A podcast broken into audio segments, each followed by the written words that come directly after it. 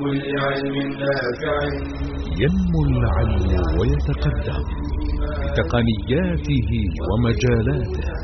ومعه نطور أدواتنا في تقديم العلم الشرعي. أكاديمية زاد. زاد أكاديمية ينبوعها. صاف. صاف ليروي غلة الظمآن والسنة الغراء شارحة له. فهما لنا من ربنا وحيان. بشرى لنا زاد أكاديمية للعلم كالأزهار في البستان.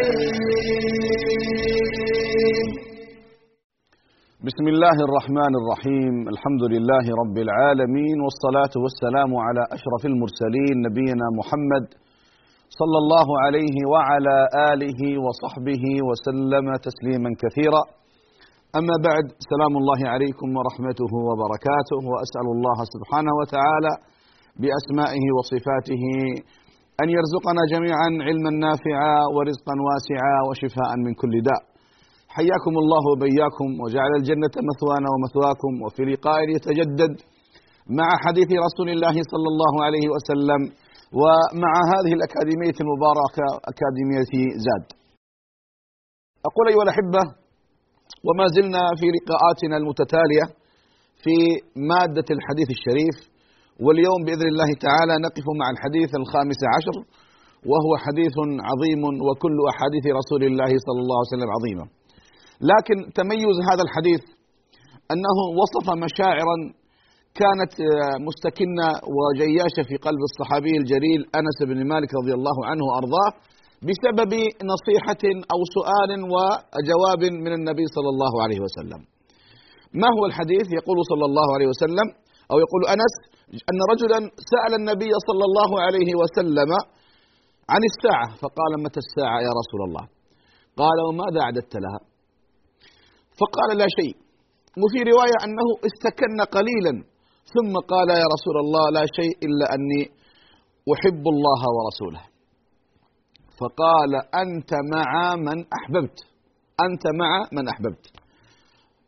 بماذا علق الصحابي الجليل أنس رضي الله عنه وأرضاه على هذا الكلام؟ قال أنس يقول فما فرحنا بشيء. فرحنا بقول النبي صلى الله عليه وسلم أنت مع من أحببت. قال أنس فأنا أحب النبي صلى الله عليه وسلم وأبا بكر وعمر وأرجو أن أكون معهم بحب إياهم وإن لم أعمل بمثل أعمالهم. الحديث متفق عليه. وفي رواية لهما ما أعددت لها أو ما أعددت لها من كثير صوم ولا صلاة ولا صدقة ولكني يحب الله ورسوله صلى الله عليه وسلم. أيها الأحبة حديث عظيم. عظيم عظيم. قبل أن نتكلم في هذا الحديث الصحابي الجليل أنس بن مالك بن النضر الأنصاري وهذا الرجل أيها الأحبة يعني له مزية في الإسلام عظيمة أنه خدم النبي صلى الله عليه وسلم عشر سنوات. أمه أم سليم جاءت به إلى النبي صلى الله عليه وسلم فقالت يا رسول الله هذا أنس يخدمك. قالت هذا أنس يا رسول الله يخدمك. فخدم النبي صلى الله عليه وسلم عشر سنوات. يقول أنس فما قال لي شيء فعلته لما فعلته ولا لشيء لم أفعله لما لم تفعله. خدم النبي صلى الله عليه وسلم كما قلت عشر سنوات حتى قبض النبي صلى الله عليه وسلم وأخذ منه علما كثيرا وفيرا.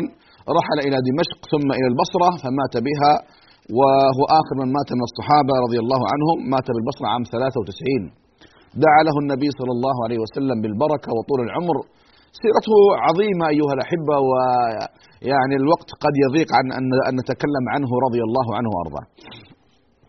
المعاني المفردات قال متى الساعة؟ أي متى وقت القيامة يا رسول الله؟ ماذا أعددت لها؟ أي ما هيأت من الأعمال الصالحة التي هي أحق بالسؤال عنها والاهتمام بها؟ وهذا من فقه النبي صلى الله عليه وسلم.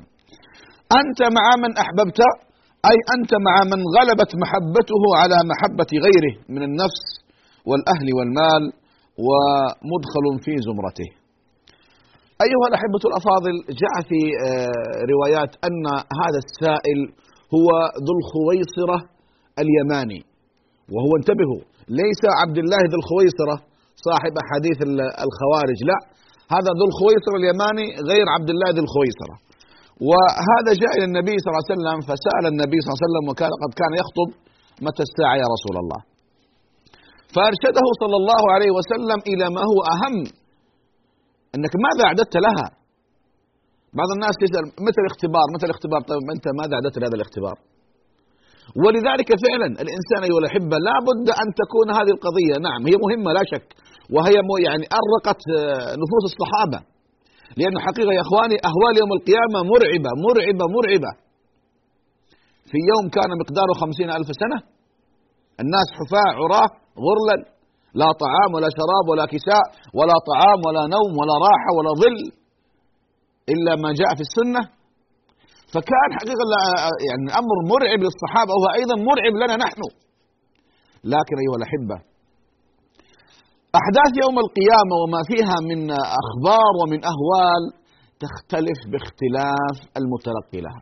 بمعنى أن المؤمن يمر عليه يوم القيامة كصلاة ظهر أو كصلاة عصر. بعض الناس قد يمر عليه خمسين ألف سنة ويتفاوتون بحسب أعمالهم. وهناك من يكون في أمن وفي سعادة وفي رخاء وفي وفي طمأنينة وهناك من يكون في عذاب وفي ألم وفي شدة. إذا هي بحسب أعمالك يا عبد الله.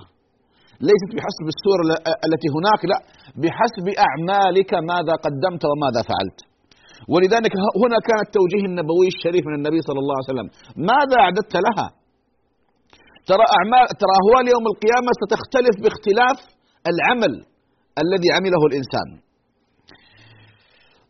أيها الأحبة الرجل أخبر أنه ما عنده كثير صلاة ولا صيام ولا صدقة.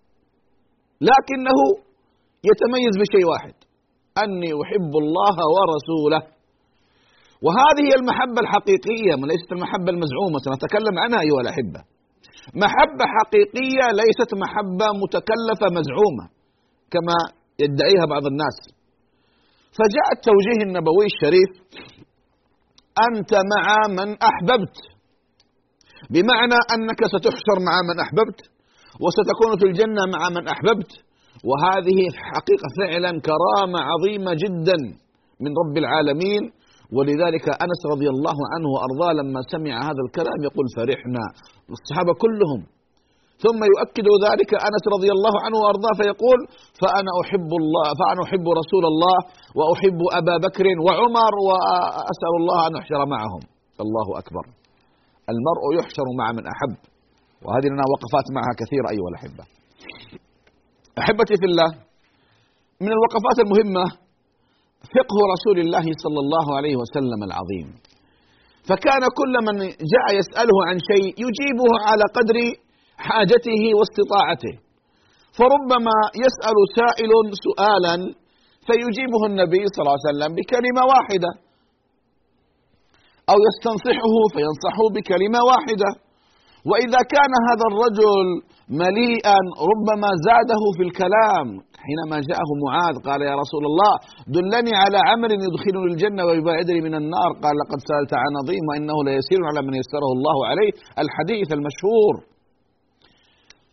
فهذا الرجل من فقه النبي صلى الله عليه وسلم جاء رجل وسؤال عابر وهو ليس يعني نحن ما ما ما سمعنا حديث كثير عن هذا الصحابي الجليل رضي الله عنه واراد الخويصر اليماني ولذلك هذا الرجل جاء يسأل ثم مضى. فالنبي صلى الله عليه وسلم أعطاه على قدر على قدر حاجته. يحشر المرء أنت مع من أحببت.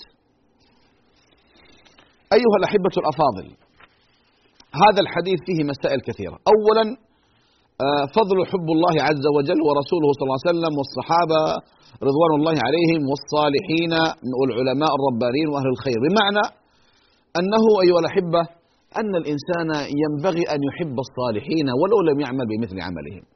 لماذا؟ لأنه في النهاية سيحشر مع من أحب.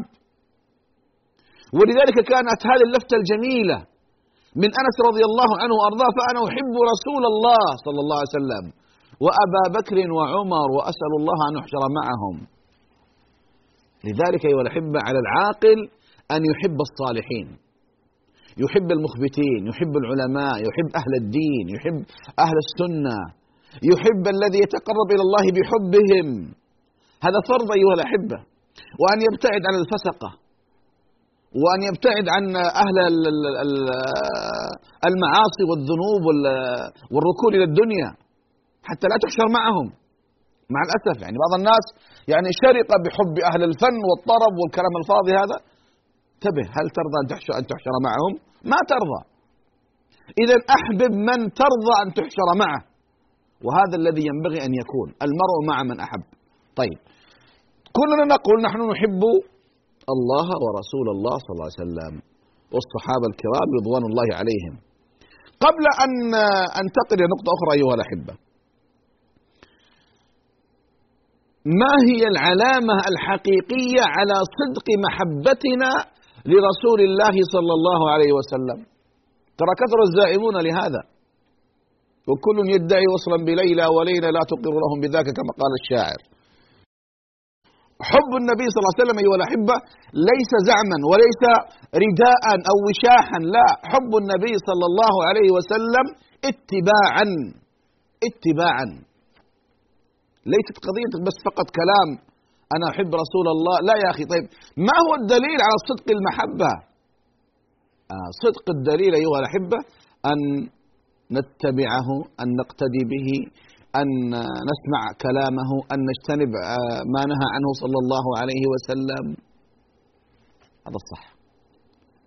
فإذا إذا أنت صادق في محبتك أحب رسول الله صلى الله عليه وسلم. هذا الحب.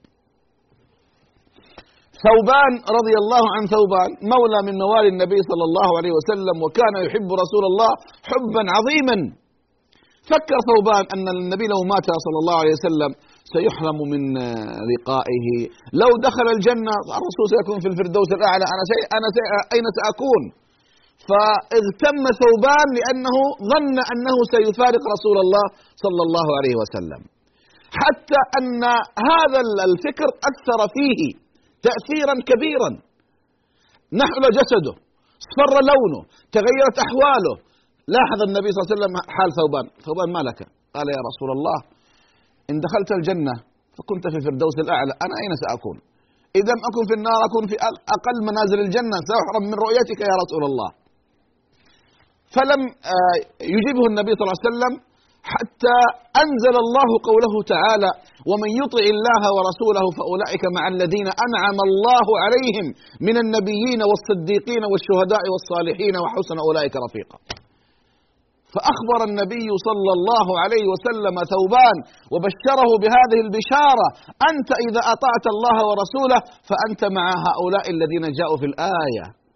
فرجعت روح ثوبان إلى نفسه ورجعت حالته إلى طبيعتها وتيقن أنه إذا أطاع الله ورسوله فهو بإذن الله تعالى مع النبيين والصديقين والشهداء والصالحين وحسن أولئك رفيقا.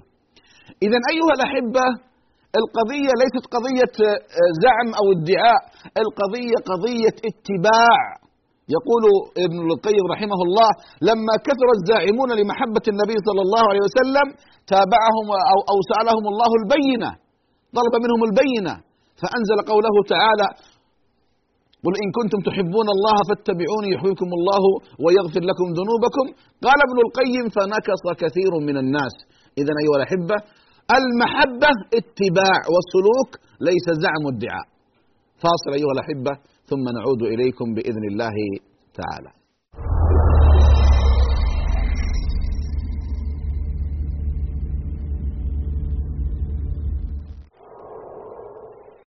كل إنسان له خصوصيته وأسراره وقد شرع الإسلام الاستئذان وحرم التجسس حفظا للعورات واحتراما للخصوصيات. وفي زمن انفجار المعلومات أصبح السر يطير في الآفاق بثوان معدودة فانتهكت الخصوصيات وانتشرت الأسرار وضاعت الحقوق. فاختراق المواقع والمنتديات جريمة والتلصص على البريد الإلكتروني وحسابات المستخدمين جريمة. والعبث ببيانات المستخدمين واستعراض محتوياتها دون إذن أصحابها جريمة. ففي الحديث من تتبع عورة أخيه المسلم تتبع الله عورته ومن تتبع الله عورته يفضحه ولو في جوف بيته. والمسلم اللبيب يأخذ حذره ويأخذ بكل الأسباب التي تحفظ أسراره وخصوصياته.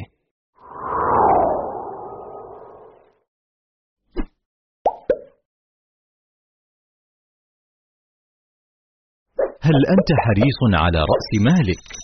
هل تحافظ عليه من الضياع؟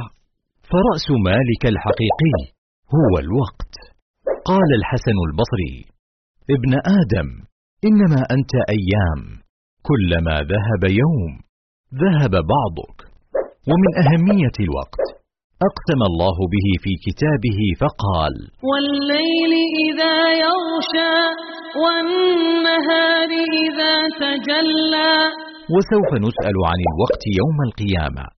قال صلى الله عليه وسلم لا تزول قدم عبد يوم القيامة حتى يسأل عن عمره فيما أفناه الحديث وإذا أراد الله بالعبد خيرا أعانه بالوقت وإذا أراد به شرا جعل وقته عليه. وفي سيرة السلف أروع الأمثلة على استغلال الوقت. فقد كان داود الطائي يستف الفتيت ويقول بين سف الفتيت وأكل الخبز قراءة خمسين آية.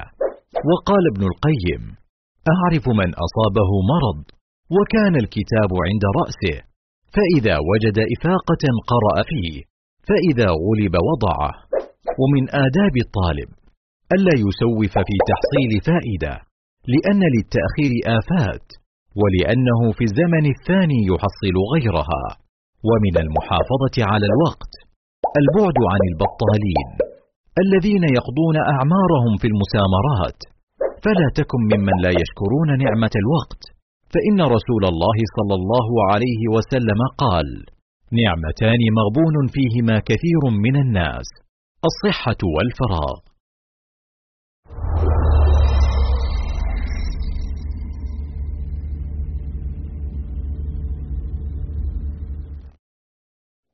بسم الله الرحمن الرحيم الحمد لله والصلاة والسلام على رسول الله أيها الأحبة ما زال الحديث متصلا في هذا الحديث العظيم حديث أنس رضي الله تعالى عنه وأرضاه إذا المحبة التي نتكلم عنها ونريدها أيها الأحبة قضية إيش التي تتصف بالمتابعة قل إن كنتم تحبون الله فاتبعوني يحببكم الله ويغفر لكم ذنوبكم فإذا لما ينظر الإنسان إلى حاله إلى سلوكه إلى أعماله إلى تدينه ويقيسه بحال النبي صلى الله عليه وسلم هل أنت متبع ولا لا؟ هل أنت متابع له موافق له؟ هل أنت تتشبه به صلى الله عليه وسلم في عباداته القولية والفعلية والاعتقادية ولا لا؟ هنا السؤال المهم. فإذا أنت تزعم أنك تحب رسول الله صلى الله عليه وسلم فانظر إلى أعمالك. فانظر إلى أعمالك يا عبد الله مهم جدا. إن المحب لمن يحب مطيع. ولذلك أيها الأحبة هنا المحبة الصادقة ها؟ أن نحب رسول الله صلى الله عليه وسلم بأقوالنا وأفعالنا واعتقاداتنا. مهمة جدا. ترى بعض الناس أيها الأحبة يعني يدعي محبة رسول الله وأكبر دليل أننا نحتفل يوم في السنة أو ليلة في السنة بالرسول صلى الله عليه وسلم أو أو بمولده هل هذه محبة حقيقية؟ يعني طوال السنة أنسى رسول الله فإذا جاء يوم المولد أو ليلة المولد اجتمعنا وقرأنا السيرة وصلينا على رسول الله وتعشينا وانبسطنا وخرجنا هل هذه محبة حقيقية يا إخواني؟ أنسى رسول الله في أفعالي وفي أعمالي وفي اعتقاداتي وفي أقوالي. ثم أجي ليلة في السنة أو يوم في السنة وقال تعالوا بنا نحتفل بالمولد النبوي الشريف. أنا أقول كلمة. أهل السنة والجماعة يحتفلون بمولد النبي صلى الله عليه وسلم في كل لحظة في حياتهم. كل عبادة نتقرب بها إلى الله تعالى ما هي إلا مظهر من مظاهر حبنا وتقديرنا واحتفائنا واحتفالنا بالنبي صلى الله عليه وسلم. ولذلك أنا أقول أيها الأحبة الحب الحقيقي الاحتفاء الحقيقي والاحتفال الحقيقي للنبي صلى الله عليه وسلم يظهر في قولك وفي فعلك وفي اعتقادك. وليس ليلة وليس ساعة لا طوال حياتك. هذا الحب الحقيقي. أما أحبه في فترة وأنساه في فترة في ليلة وأنساه في ليال لا. بل نحن نحب رسول الله صلى الله عليه وسلم بالقول والفعل والاعتقاد. وأي مسلم لا يحب رسول الله بقوله وفعله واعتقاده فليس بمسلم. إنما هو مدعي. ولذلك تظهر هذه المحبة والأحبة بمتابعتنا له صلى الله عليه وسلم في جميع العبادات القولية. في جميع العبادات الفعلية في جميع العبادات الاعتقادية. أن يكون قولك وذكرك موافقا لذكر النبي صلى الله عليه وسلم. كلامك حديثك خطابك كل ذلك يعني مستقى من حديث رسول الله ومن هيئة وسنة رسول الله صلى الله عليه وسلم. أفعالك كذلك تكون فيها متمثلا لهدي رسولك صلى الله عليه وسلم. اعتقادك يا عبد الله ويا أمة الله أن يكون موافق لاعتقاد رسول الله صلى الله عليه وسلم. هذه المحبة الحقيقية. هذه المحبة الحقيقية أيها الأحبة. لا يعني لا تحاول تقنعني أو بعض الناس يقنعوني أن المحبة فقط نجتمع في مكان ونصلي على رسول الله ونقرأ سيرة رسول الله صلى الله عليه وسلم. هذه محبة. لا لا هذه محبة. هذه محبة جزء جزء جزء من مليون جزء. إذا المحبة الحقيقية أيها الأحبة محبة صادقة أساسها الاتباع ورأسها الاتباع ووسطها الاتباع. أن تتبع رسولك صلى الله عليه وسلم في القول والفعل والاعتقاد وكل عمل وكل عبادة وكل قربة تتقرب بها إلى الله آه تستقيها من هدي رسولك صلى الله عليه وسلم. هذا الحب الحقيقي. هذا الحب إيش؟ الحقيقي الذي ينبغي أن نلقى الله به. ولذلك أيها الأحبة يوم القيامة يقف النبي صلى الله عليه وسلم على حوضه يستقبل أمته فيأتون إليه يعرفهم غرا محجرين من أثار الوضوء فيأتي قوم من أمته فيستقبلهم صلى الله عليه وسلم فتأتي الملائكة فتطردهم. فالنبي يقول أمتي أمتي يعرفهم أمتي أمتي! غر محجرين من أثار الوضوء! فتقول الملائكة إنك لا تدري ماذا أحدث بعدك. آه ماذا أحدث بعدك؟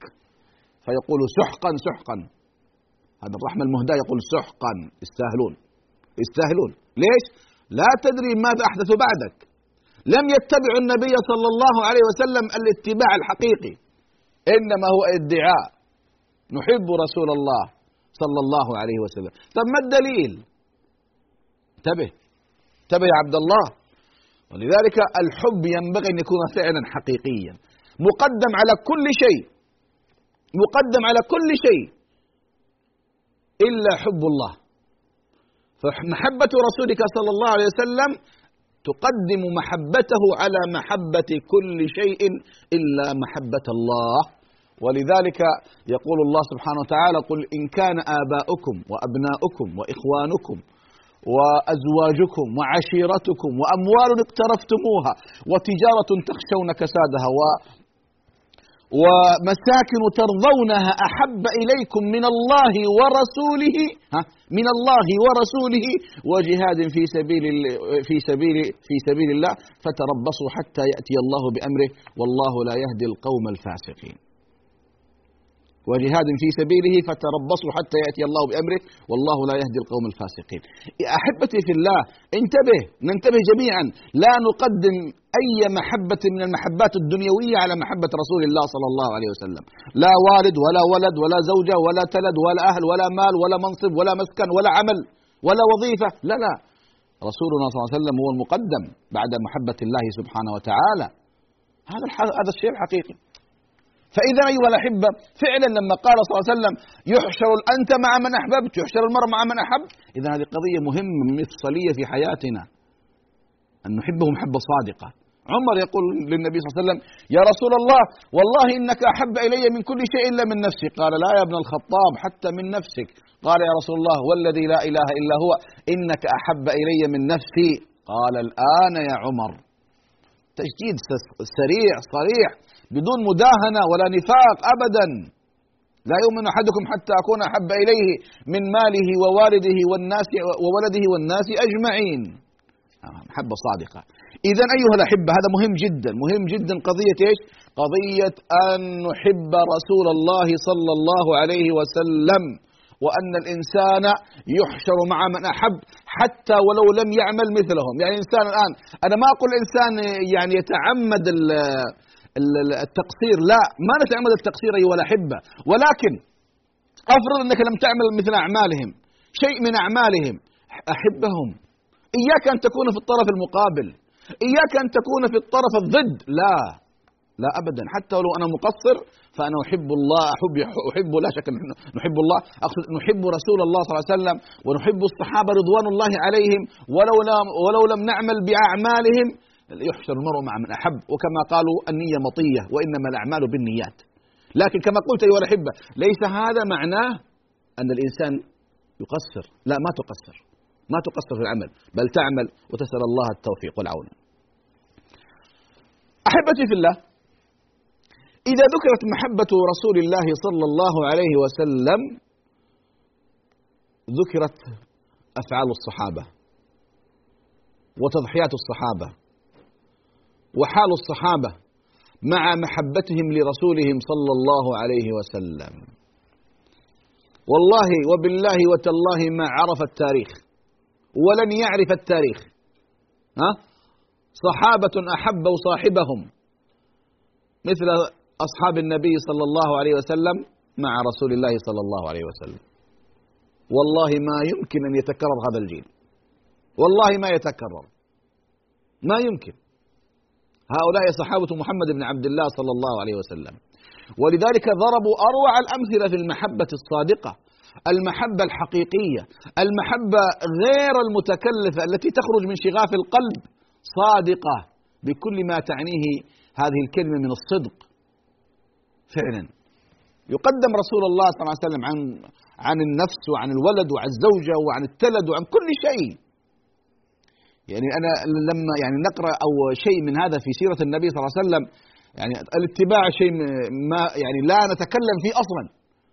صحابة النبي صلى الله عليه وسلم كانوا إذا سمعوا شيئا من رسول الله نفذوا بدون سؤال. سمعنا وأطعنا. لكن القضية الآن لما تكون القضية قضية تضحية بالنفس وبكل شيء. يعني في في غزوة أحد لما كشف النبي صلى الله عليه وسلم طلحة بن عبيد الله رضي الله عنه وأرضاه يا إخواني لم يجد إلا أن ينكب على رسول الله بجسده حتى يحميه من السهام. بجسده. فأصبح ظهره كالقنفذ من كثرة السهام. تخيل لو لم يكن منكبا على رسول الله صلى الله عليه وسلم. فجاء سهم طائش فتلقاه بيده حتى لا يصيب رسول الله شلت يده رضي الله عنه وأرضاه لكن جاءت البشارة أحد العشر المبشرين بالجنة وجاءه الوسام النبوي أجزأ طلحة أجزأ طلحة أجزأ طلحة. هؤلاء صحابه رسولنا صلى الله عليه وسلم. أروع الامثله ضربوها سعد بن الربيع أيها الأحبة افتقده النبي صلى الله عليه وسلم بعد أحد. من يأتيني بخبر سعد؟ فقام زيد رضي الله عنه وأرضاه زيد بن ثابت فقال إن لقيته فأبلغه سلام يقول كيف تجدك؟ فيذهب يبحث بين القتلى وإذا به في الرمق الأخير. يا سعد رسول الله صلى الله عليه وسلم يبلغك السلام ويقول كيف تجدك؟ قال وعلى رسول الله صلى الله عليه وسلم السلام أخبره أني أجد رائحة الجنة. ثم قال يا زيد أبلغ معشر الأنصار. لا عذر لكم يوم القيامة عند رب العالمين. إن خلص إلى رسول الله صلى الله عليه وسلم وفيكم عين تطرف. ثم أسلم روحه رضي الله عنه وأرضاه. الله أكبر. لا عذر لكم. عند رب العالمين. إذا خلص إلى رسول الله وفيكم عين تطرف. أي محبة هذه؟ أي محبة؟ فإذا أيها الأحبة أقول نحن إذا أردنا أن نبرهن على صدق المحبة له صلى الله عليه وسلم آه علينا أن نتمثل هديه سنته سمته عقيدته أفعاله عباداته في حياتنا. صلوا كما رأيتموني أصلي. خذوا عني مناسككم. من رغب عن سنتي فليس مني. إذا هذه المحبة الحقيقية التي نريدها التي فعلا فعلا بإذن الله سبحانه وتعالى سننال ثمرتها يوم القيامة. أن نحب الرسول صلى الله عليه وسلم. طبعا في هناك رواية كما جاءت معنا في الكتاب. آه، يقول يعني ليس لي كثير صلاة ولا صيام ولا صدقة. طبعا هذه الكلام الآن عن النوافل. أما الفرائض هذه مفروغ منها أيوة مفروغ منها. لكن قال ليس عندي كثير صلاة ولا صيام ولا صدقة. النوافل قليلة. لكن الفرائض ما يعني ما فيها شك. ولذلك أيها الأحبة الإنسان يعني ينتبه. يعني وما تقرب إلي عبدي بشيء أحب إلي مما افترضته عليه. هكذا يقول رب العالمين. وما يزال عبدي يتقرب إلي بالنوافل. درجة ثانية. حتى أحبه. فإذا أحببته كنت سمعه الذي يسمع به وبصره الذي يبصر به ويده التي يبطش بها ورجله التي يمشي عليها ولئن سألني لأعطينه ولئن استعاذني لأعيذنه. فالقضية أيها الأحبة أن الإنسان ينبغي أن يأتي بالفرائض وهي الواجبات التي أنت مطالب بها. ثم بعد ذلك تأتي بالنوافل والسنن. فتصل إلى درجة المحبة التي ينبغي أن نحرص عليها أيها الأحبة. آه نتوقف أيها الأحبة فاصل سريع إن شاء الله ثم نعود إليكم وصلى الله على محمد وعلى آله وصحبه وسلم.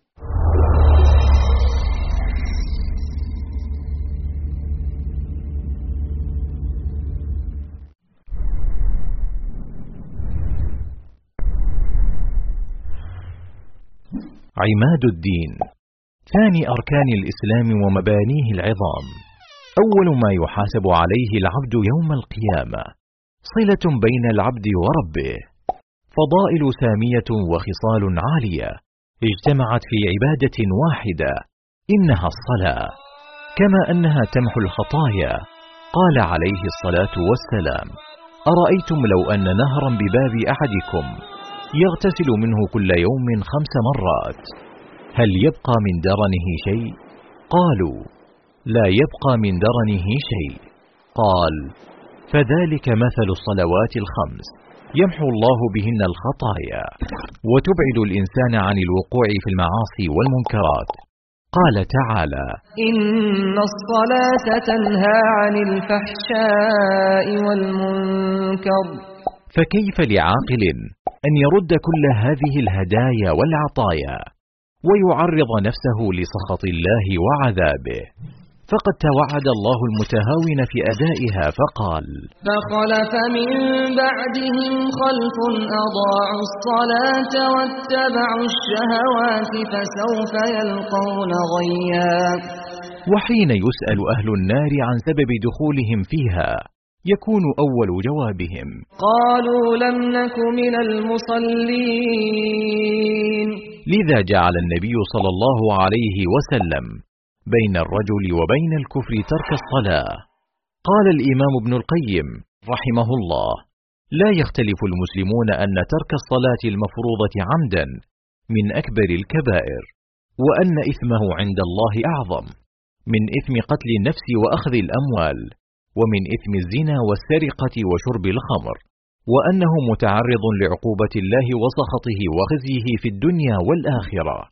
فدين بلا صلاة كبيت بلا عماد. فإنها ميزان النجاة وسبيل الفلاح. فاحرص على إقامتها وسلامتها. واتقوا يوما ترجعون فيه إلى الله.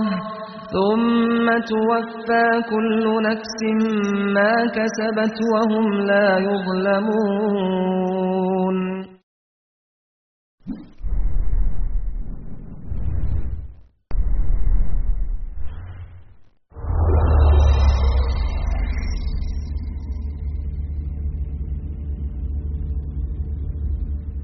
بسم الله الرحمن الرحيم. الحمد لله والصلاة والسلام على رسول الله. نعود أيها الأحبة.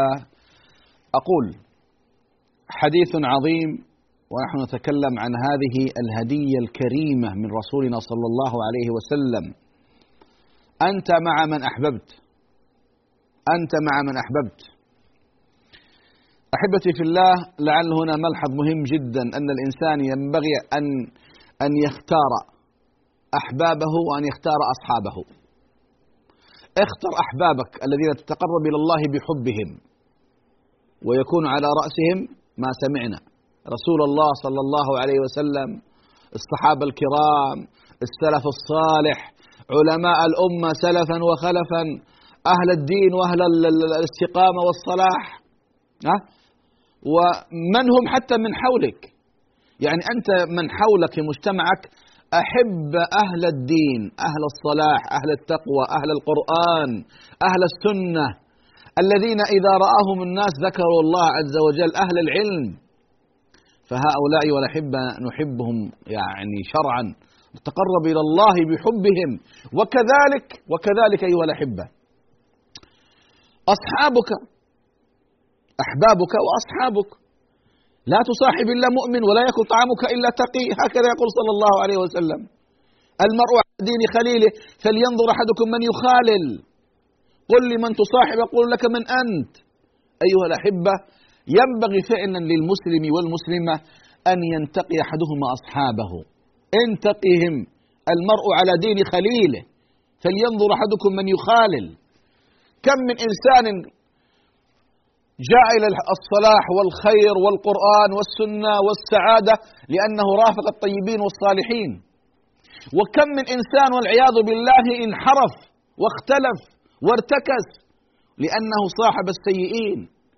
لذلك أحبتي في الله ينبغي علينا أن نحرص على انتقاء أصحابنا وأصدقائنا و... لأن هؤلاء لنا عدة. الأخلاء يومئذ بعضهم لبعض عدو إلا المتقين. فنستكثر من أصدقاء الخير أصدقاء السنة أصدقاء الدين. هؤلاء أيها, أيها الأحبة الذين يعينوننا على أمور ديننا ودنيانا الذين يكونون سبب لنا في الثبات في الدنيا والهداية في الآخرة. أنت مع من أحببت. فالحب هذا أيها الأحبة مهم جدا. أن نحب بقلوبنا من يقربون إلى الله وبأفعالنا من يعيننا على الثبات على دين الله حتى نلقى الله سبحانه جل في علاه. ملحظ آخر مهم جدا. ماذا قال أنس رضي الله عنه وأرضاه؟ قال فأنا أحب رسول الله صلى الله عليه وسلم وأبا بكر وعمر. الله أكبر. وإنما استشهد بهذين الرجلين لأنهما نموذج من الصحابة رضوان الله عليهم. وهذا أعلى أعلى نموذجين في الصحابة هذان الرجلان أبو بكر وعمر. رضي الله عنهما وأرضاهما. علي رضي الله عنه وأرضاه يقول يقول كثير وكنت أسمع رسول الله صلى الله عليه وسلم يقول جئت أنا وأبو, وأبو بكر وعمر خرجت أنا وأبو بكر وعمر ذهبت أنا وأبو بكر وعمر. هذان الرجلان لهما مكانة عظيمة جدا أفضل الأمة بعد رسولها صلى الله عليه وسلم الصديق والفاروق رضي الله عنهما وأرضاهما ثم بقية الصحابة. أحبتي في الله ما موقف المسلم تجاه هذين الرجلين؟ نحبهم ونتقرب إلى الله بحبهم ندعو لهم نترضى عنهم ندافع عنهما وعن الصحابة أجمعين. مع الأسف مع الأسف لما ينتسب إلى الإسلام من يقدح في هاتين الشخصيتين العظيمتين. اللذان كانا مع رسول الله صلى الله عليه وسلم في منشطه وفي مكرهه في سلمه وفي حربه في ليله وفي نهاره. ومع ذلك يخرج لنا من الروافض ومن الشيعة ومن المنحرفين من يقدح فيهما ويتكلم فيهما ويصفهما بالجبت والطاغوت وصنمي قريش. ألا لعنة الله على الظالمين؟ ألا لعنة الله على الظالمين؟ هذان الرجلان أفضل الأمة بعد رسولها صلى الله عليه وسلم. وقد تلقت الأمة هذين الرجلين بالقبول والصحابة رضوان الله عليهم. رسولنا صلى الله عليه وسلم ما كان يرضى لأحد أن أن يؤم الناس إلا إلا أبا بكر.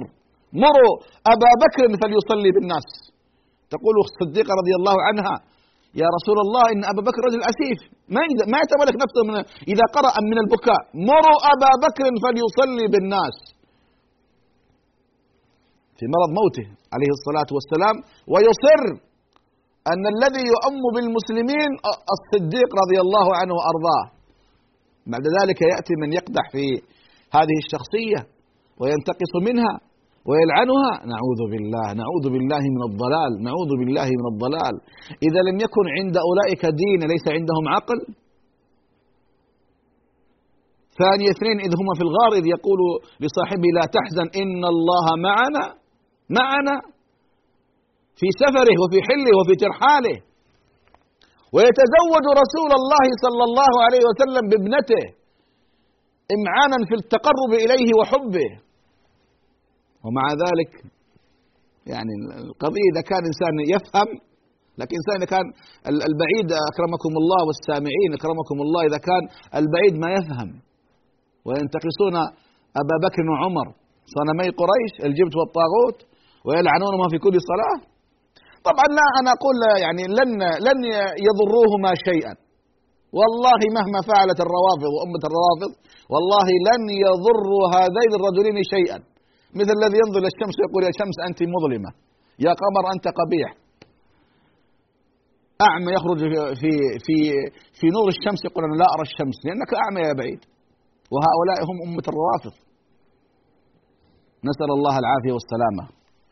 ولذلك يا إخواني في الله ينبغي علينا فعلا أن ننصر صحابة رسول الله وأن نذود عنهما وأن نبرئ ساحتهما. وهما لا يحتاجان. لكن نحن نتقرب إلى الله عز وجل بهذا العمل. لأنهما أصحاب رسول الله صلى الله عليه وسلم. لأنهما من حمل الدين بعد رسول الله صلى الله عليه وسلم. عليكم بسنتي وسنة الخلفاء الراشدين المهديين من بعدي عضوا عليها بالنواجذ. رسول الله صلى الله عليه وسلم تكلم من الهوى. لا والله. وما ينطق عن الهوى إن هو إلا وحي يوحى. ويؤكد صلى الله عليه وسلم ما من الأمة تسير على خطاه بعد موته. سنتي وسنة الخلفاء الراشدين المهديين من بعدي. يعني هل رسولنا صلى الله عليه وسلم ما يعلم من سيأتي بعده؟ ألن يسددها الله في كلامه؟ بلى والله يسدده الله عز وجل. ولذلك هنا لما تكلم أنس رضي الله عنه اختار أعظم شخصيتين. فأنا أحب رسول الله صلى الله عليه وسلم وأبا بكر وعمر وأسأل الله أن نحشر معهم. ونحن نقول نسأل الله عز وجل أن يحشرنا في زمرتهم في زمرة النبي صلى الله عليه وسلم وفي زمرة الصديق والفاروق والصحابة رضوان الله عليهم. وأما أولئك فتبا لهم تبا لهم. أما الصديق والفاروق فهم من نتقرب إلى الله بحبه.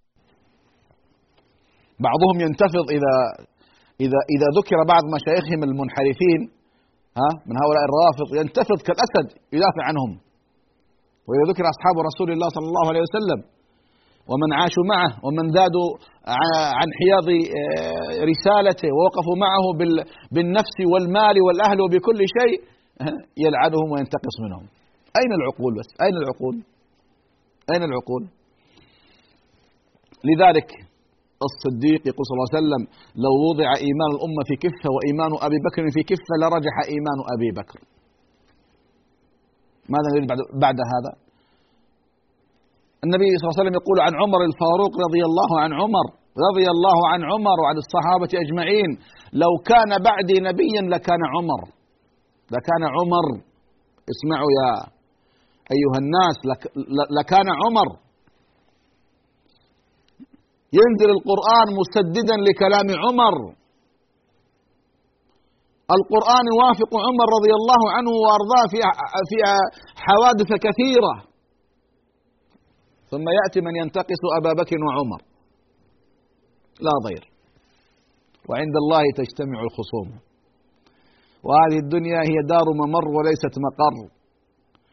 وإذا وقف الناس عند رب العالمين كما قال الأول ستعلم إذا انقشع الغبار أفرس تحتك أم حمار لكن نحن أهل السنة وأمة الإسلام نحب صحابة رسول الله صلى الله عليه وسلم ونتقرب إلى الله بحبهم ونترضى عنهم أجمعين ولا نرضى ان أن يتكلم فيهم أو أن ينتقص منهم.